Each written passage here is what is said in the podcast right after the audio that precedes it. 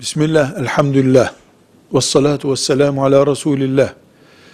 Çalmak, mal olsun veya mal gibi bir değer olsun, kul hakkıdır.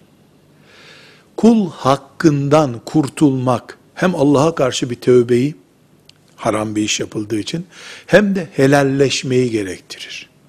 Helalleşmek de, aldığını geri vermekle mümkündür. Veya geri vermeden, helallik sağlamakla mümkündür. Genelde insanlar aldıkları şeyi geri vermedikçe bir helallik sağlayamayacakları için helallik açısından tek çare aldığını geri vermektir. Para ise para, araba ise araba, her neyse. Ancak burada önemli olan karşı tarafa verilen zararı telafi etmek için geri vermektir. Bu geri verme alenen yapılır ve helallik istenirse yüzde yüz hak yerini bulduğu için yüzde yüzde yerine getirilmiş olur Allah'ın emri. Ancak öyle durumlar olur ki geri verildiğinde geri verilmekle elde edilecek menfaatten, sevaptan daha fazla bir zarar ortaya çıkabilir.